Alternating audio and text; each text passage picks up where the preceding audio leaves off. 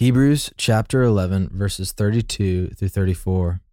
And what more shall I say? For time would fail me to tell of Gideon, Barak, Samson, Jephthah, of David and Samuel and the prophets, who through faith conquered kingdoms, enforced justice, obtained promises, stopped the mouths of lions, quenched the power of fire, escaped the edge of the sword, were made strong out of weakness, became mighty in war, put foreign armies to flight. Judges 4 14 through 22. And Deborah said to Barak, Up! For this is the day in which the Lord has given us Sisera into your hand. Does not the Lord go out before you? So Barak went down from Mount Tabor with ten thousand men following him. And the Lord routed Sisera and all his chariots and all his army before Barak by the edge of the sword. And Sisera got down from his chariot and fled away on foot. And Barak pursued the chariots and the army to Harosheth Hagoyim. And all the army of Sisera fell by the edge of the sword. Not a man was left. But Sisera fled away on foot to the, ch- to the tent of Jael, the wife of Heber the Kenite. For there was peace between Jabin the king of Hazor and the house of Heber the Kenite. And Jael came out to meet Sisera and said to him, Turn aside, my lord, turn aside to me. Do not be afraid. So he turned aside to her into the tent, and she covered him with a rug. And she said to her, and he said to her, Please give me a little water to drink, for I am thirsty. So she opened up a skin of milk and gave him a drink and covered him. And he said to her, Stand at the opening of the tent, and if any man comes and asks you, Is anyone here? say no. But Jael, the wife of Heber, took a tent peg and took a hammer in her hand, and she went softly to him and drove the tent peg into his temple until it went down into the ground, while he was lying fast asleep from weariness. So he died. And behold, as Barak was pursuing Sisera, Jael went out to meet him and said to him, Come, and I will show you the man whom you are seeking.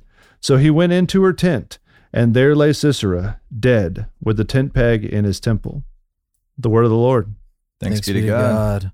So, this is a really interesting one because in the story of Barak, really the woman do the heavy lifting. Yep. You know, Deborah kind kind of is like, dude, get out of here. Like, you gotta go fight this battle. And then Jael, you know, goes total beast mode and, and drives a tent peg through this brother's head. Yeah, do you think any parents have already turned this episode off in the car with the kids? I don't, I don't, maybe. But this uh, one was not in the Jesus Storybook Bible. This is definitely This one of the stories I was car, taught right? as like a little kid and was like, yeah.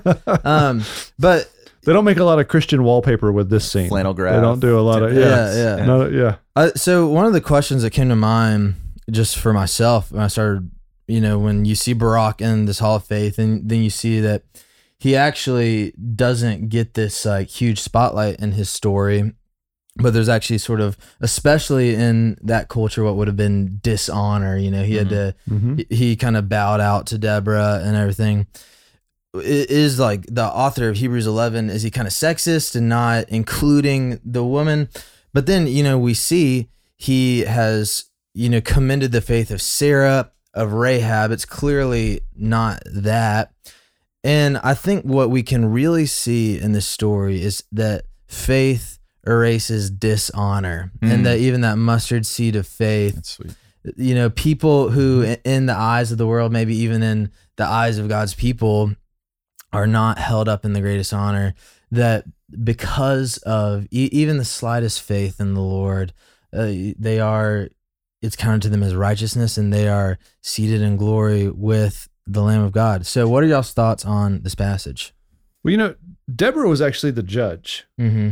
And that's like important to note that she was the the female judge. And so he really is like um Barak really is a undergirding character in the story Hmm. but she was a judge and a prophetess and so she's in charge and she really seeks to raise up male leadership Right. she's in a spot where she can say you men should step up here Mhm. yeah And, And she almost commissions Barak, right? yeah yeah, yeah. yeah so i mean hats off to deborah who was the prophetess the judge hmm who says, "Look, the men are not they're not fulfilling their role." Mm. And I think the Lord uses her to Yeah. to call out Barak and I think the Lord Barak steps up. yeah and you know he he's he's a little scared here and there.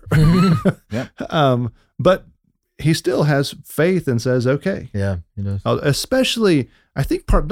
I don't. What do you guys think? I think part of the reason that he is listed is because there was such a lack of faith going on in Israel at this point in time. Yeah. I, yeah, I think you're right. I I think what's happening here, and this is this is certainly me, you know, conjecturing a little bit, but you know, I think this story begins with Barak where Deborah tries to commission him and say, "Hey, you go and do this thing," and and as a result, you will receive honor, and it's going to essentially go well with you. And he says, "No, um, Yeah.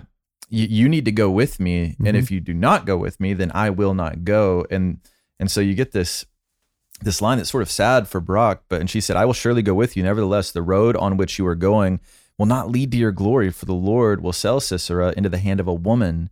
And then Deborah rose and went with Barak. So initially he he balks, but um, what I think we're seeing in in this passage is that God is he is purposed to work through the history of Israel in such a way that he will one day bring his son and uh, and provide the savior of the world.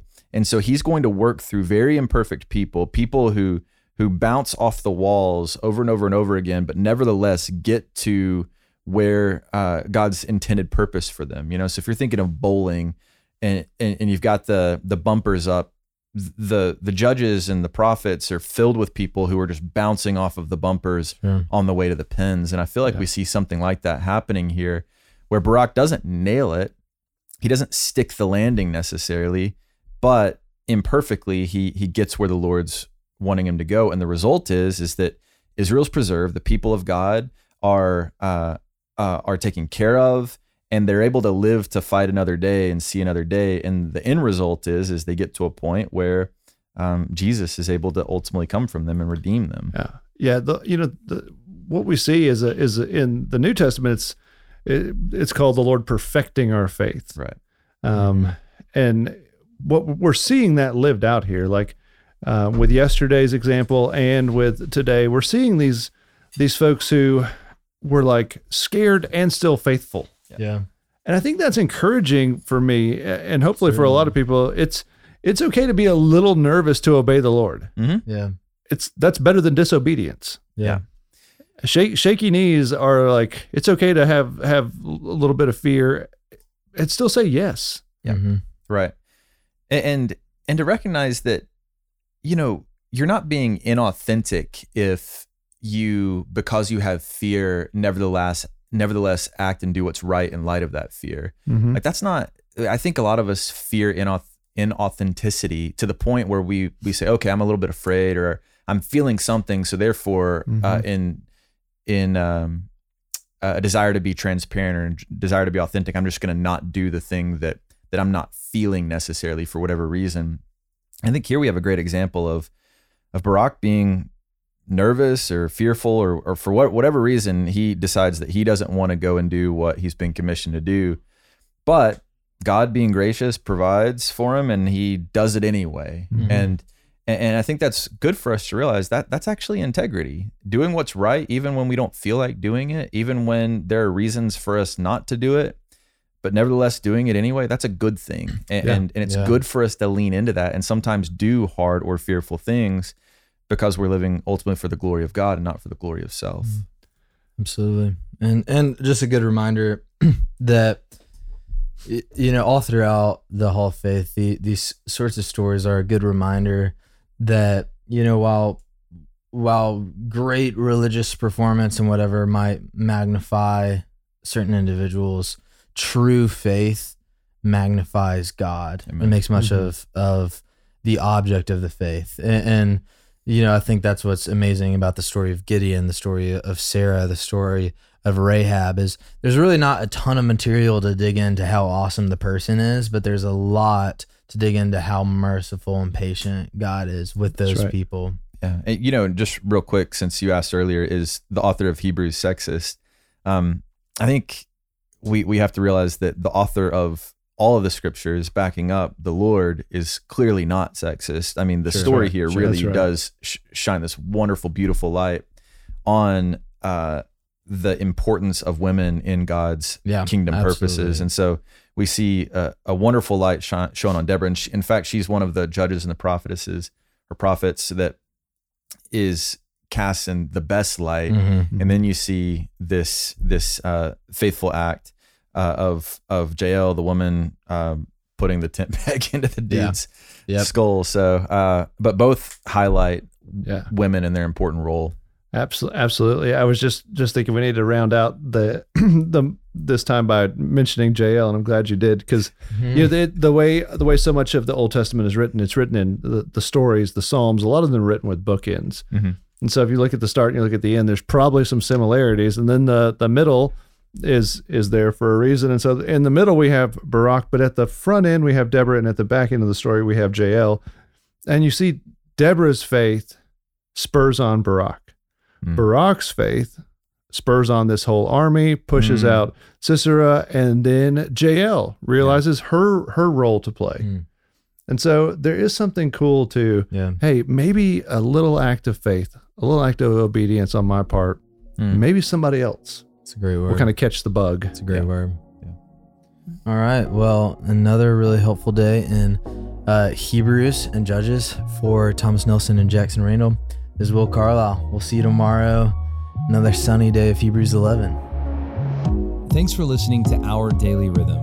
I'm Jason Dees, one of the pastors of Christ Covenant, and Our Daily Rhythm is a ministry of our church designed to help you more faithfully and effectively meditate on God's Word.